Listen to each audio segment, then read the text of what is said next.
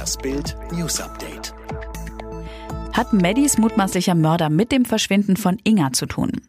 Der mutmaßliche Mörder von Maddie aus England war in Sachsen-Anhalt, als 2015 die kleine Inga spurlos verschwand. Das berichtet die Magdeburger Volksstimme. Der vorbestrafte und derzeit inhaftierte Sexualstraftäter aus Braunschweig hatte zum Zeitpunkt von Maddies Verschwinden fast dauerhaft in der Nähe des portugiesischen Urlaubsortes gelebt. 2016 war B schon einmal in den Fokus der Ermittlungen im vermissten Fall Inga aus Sachsen-Anhalt geraten. Grund, der damals bereits als Kinderschänder vorbestrafte B hatte ein Grundstück in Neuvegasleben erworben.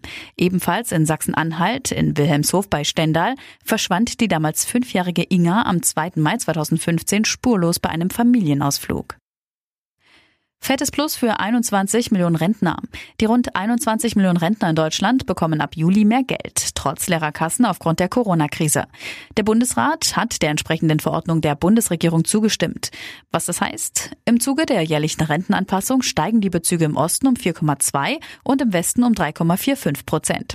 Die Ostrenten nähern sich damit weiter den Westbezügen an. Die sogenannte Standardrente steigt nach Angaben der Bundesregierung um rund 51 Euro im Westen und gut 60 Euro im Osten. Verhandlungen in der Sackgasse. EU sieht schwarz für Brexit-Abkommen kommt nach dem Brexit nun doch der harte Handelsbruch zwischen der EU und dem Vereinigten Königreich. Auch die wichtige vierte Verhandlungsrunde nach dem Brexit hat keinen Durchbruch für ein Abkommen der Europäischen Union mit Großbritannien gebracht, das die Beziehungen nach dem vollzogenen EU-Austritt regeln soll. EU-Unterhändler Barnier sagte am Freitag, es ist meine Verantwortung, die Wahrheit zu sagen. Es gab in dieser Woche keine wesentlichen Fortschritte. Im Gegenteil, London stelle gemachte Zusagen wieder in Frage.